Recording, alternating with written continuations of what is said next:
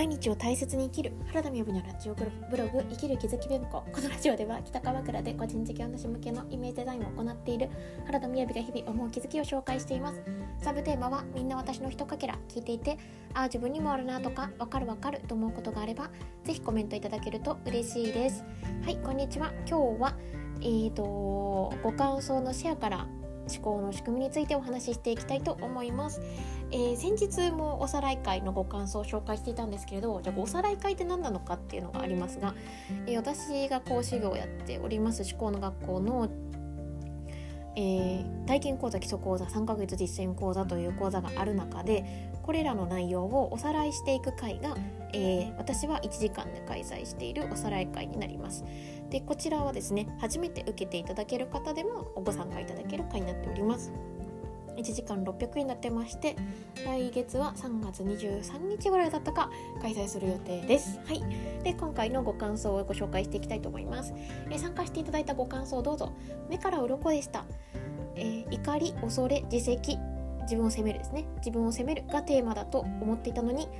鍵括弧周りから受け取ったことやってもらったことに気づき感謝をしていればそれを他人に自然にやってあげられやってあげている。鍵括弧できていない時に待ってあげる愛を受け取っていないから相手を待ってあげられない。視点が高度すぎる回でした、えー、どんなお悩み事がありましたか？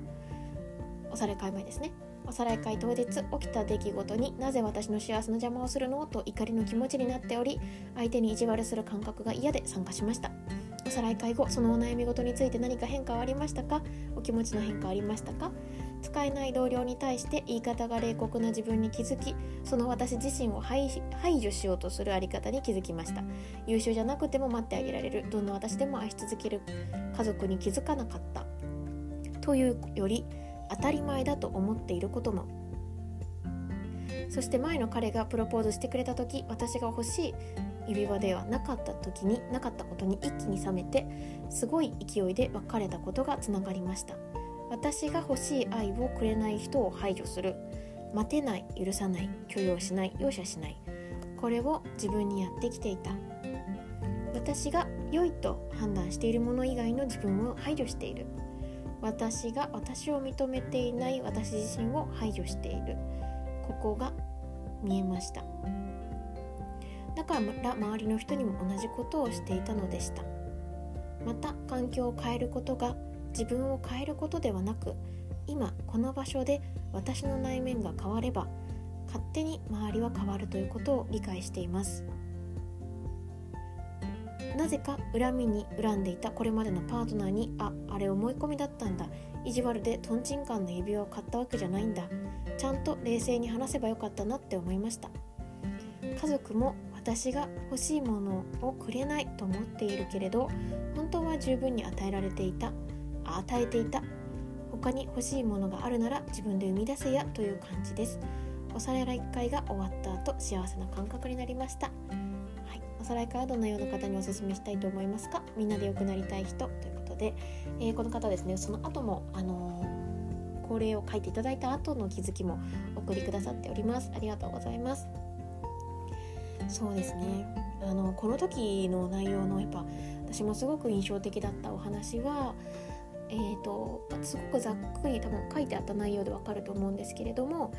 えー、使えない同僚に対して待てない自分がいますよねっていう話があったんですね。で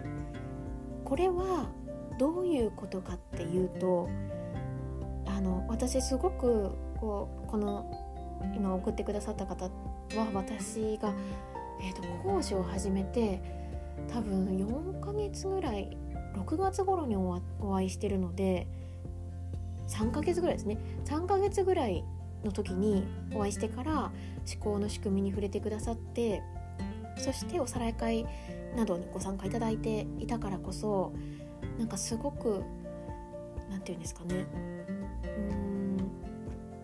心から伝えたいと思ったことがあったんですね。でそれはどういうことかというとあの私たちって待て待ってもらいまくってたんですよね。あの大きくなるまで。ご両親に兄弟に。分かりますかね？あの何回も何回も言われたことがあるはずなんですよね。ご両親になっている方はきっとわかると思うんですけれども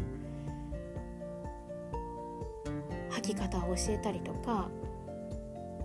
道を通道というかお部屋をお部屋に入ったら扉を閉めることとかいろんなことを待ってもらってきたはずなんですよね。私たちが当たり前に自立っていうものをするまでにやってきてもらったものはものすごくあるはずなんです。で例えばそれが人よりここで言う言葉で言う優秀じゃないっていう状態があったとしても私は確かなんかすごいおすはいはいめっちゃしてたんです、まあ、長女さん多いかもしれないですけど長女さんめちゃくちゃハイハイしてなかなか立たないですよね。立ってる人はこうお家の中にあんまりいないから。だからそういうので言ったらまあ結構劣等生だったと思いますけどでも時期に立てるようになるよねって待ってくれてた両親がいたわけですよね。でこれをあのこの方に限らず心の学びをしていらっしゃる方でやっぱり両親の愛が両親の愛の勘違いのところが、まあ、勘違いというか両親との関係性から現実ができているっていうことを存じていらっしゃる方たくさんいらっしゃると思うんですね。で特に、まあ、思考の仕組みであればそこは両親の勘違両親との愛の勘違いってことなんですけどででこの愛を体験講座からご両親に愛はあったんですよっていう話をお伝えしています。でもこれがちょうど昨日の回で過去が変わるっていうことは聞いてはいたけれども講師の私だから分かることであって私には分からないよっていう講師の講師のみやちゃんだから分かることであって私には分からないよっていう風にしていたのが本当の意味で心から腹落ちしたで私がお返しした言葉はその過去がごっそり変わる体験の感覚を覚えておいてくださいってお伝えしたんですね。あのもう本当にいつも講師をやっていて思うんですけれどなんか新しいことを知りに来なくてもういいって思う時がたくさんあるんですね。もう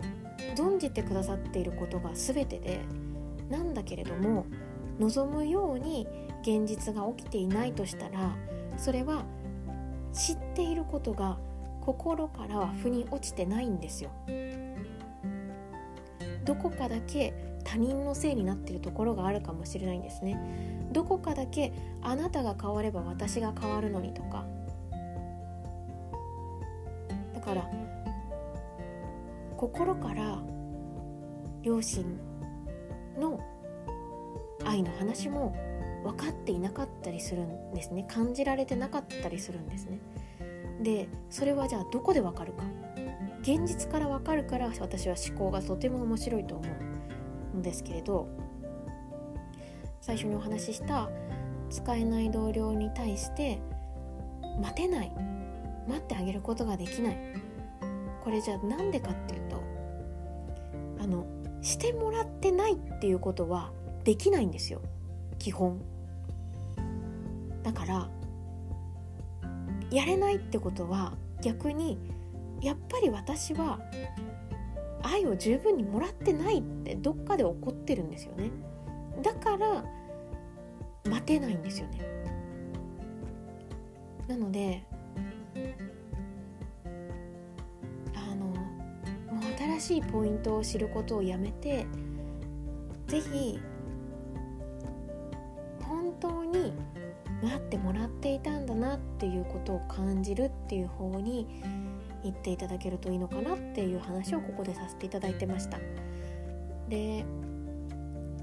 まあここでは3ヶ月講座をやっぱりおすすめすることがあるんですけれどなんでかっていうと、まあ、もちろん あの私これをちょっと今度の本音クラブの回でお話し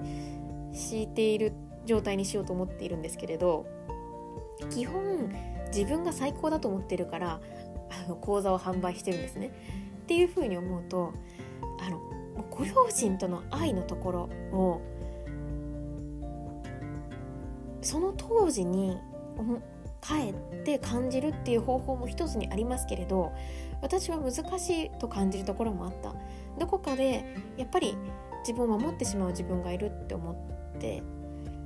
で思考の仕組みが素晴らしいと思ったのはものすごいシンプルなんですよ。もうどんどんシンプルになっていきます多分見てたら。で今日という一日に起きている本当はイライラしていること本当はモヤモヤしていることこれをしっかり見ることができてそれを人360度自分が作っているって見ることができれば必ずそのご両親の愛のところに行くんですね。ちょうど昨日あのシェアしてくださったご感想の方は今3ヶ月実践講座受けられてもう最後の週なんですよ。でも最後の週だからその記憶が出てきて自分でそれがあ全く違ったじゃないかって気づけたんですよね。だからこれは実は3ヶ月講座の第1ヶ月目の時にめちゃくちゃやってくださっていた超日常を感じるっていうところからなんですよね。まあ、そんなことで今日はお話しさせていただきました。いつも聞いていただいてありがとうございます。それではバイバイ。